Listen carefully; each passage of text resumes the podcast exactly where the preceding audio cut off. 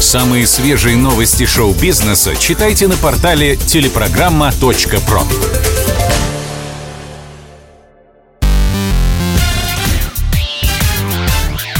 Шоу-бизнес с Александром Анатольевичем на Радио КП.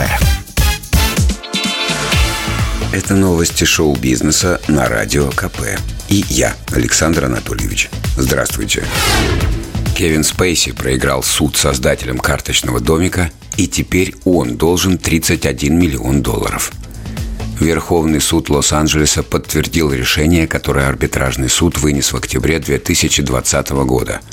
Голливудский актер теперь окончательно и бесповоротно выплатит акулам телевидения 29,5 миллионов долларов в качестве компенсации ущерба и еще полтора миллиона долларов за судебные расходы – киностудия MRC, выкатившая космический иск к артисту, утверждала, что Спейси задолжал им десятки миллионов долларов упущенные выгоды. Мол, из-за неправомерного поведения главной звезды сериала пришлось удалить актера из шестого сезона. Судья поддержал продюсеров, подчеркнув, что поведение Спейси представляет собой существенное нарушение его контракта, который он подписал перед съемками. Адвокаты Кевина настаивали на том, что все обвинения, так и не подтвержденные в суде, оказались лишь сексуальными намеками и невинной ерундой, никак не нарушающей политику киностудии по борьбе с домогательствами. Но суд к этим аргументам не прислушался.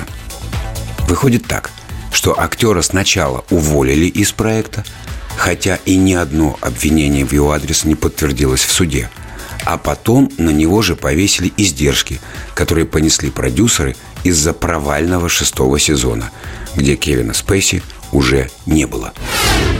Режиссер Александр Сакуров заявил о завершении карьеры.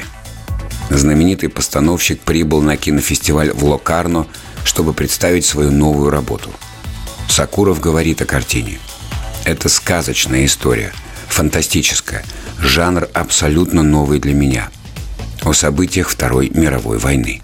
Это чистая сказка, выдумка, это не публицистика и никакое не исследование. Помимо этого, Александр Николаевич неожиданно заявил о том, что «Сказка» станет его последним фильмом. Я много раз был в Локарно и много раз был на вручении премий, поэтому это у меня как бы завершение моей кинематографической жизни – я начал свою международную жизнь в кино в Лакарно. Завершаю там же. Напомним, Александр Сакуров – один из самых титулованных российских режиссеров. Его картины признавались лучшими на Канском, Венецианском и Берлинском кинофестивалях. Также у него есть и несколько статуэток премии Ника. Самые известные фильмы кинематографиста – «Малох», «Телец», «Фауст», «Русский ковчег». Впрочем, будем честны – Сакуров не Михалков и не Бондарчук. В России его ленты собирают копейки, и массовый зритель их не особо любит. Составлен рейтинг голливудских звезд с самой плохой дикцией. Для нас этот список не особо актуален, ведь в России всех американских актеров дублируют. Но давайте просто, пусть по-доброму, но позлорадствуем. Итак, кто из артистов говорит так, будто каши в рот набрал. По опросу журналистов из Лос-Анджелеса хуже всего с дикцией у Тома Харди. Чаще всего опрошенные американцы называли именно его. Причем 50% респондентов включают субтитры, чтобы понять, что же такое мямлет звезда Венома. Дальше следуют Арнольд Шварценеггер, Шон Коннери, Джонни Депп, Джеки Чан и Бенедикт Камбербэтч – Пишите в комментариях, речь кого из российских актеров невозможно разобрать.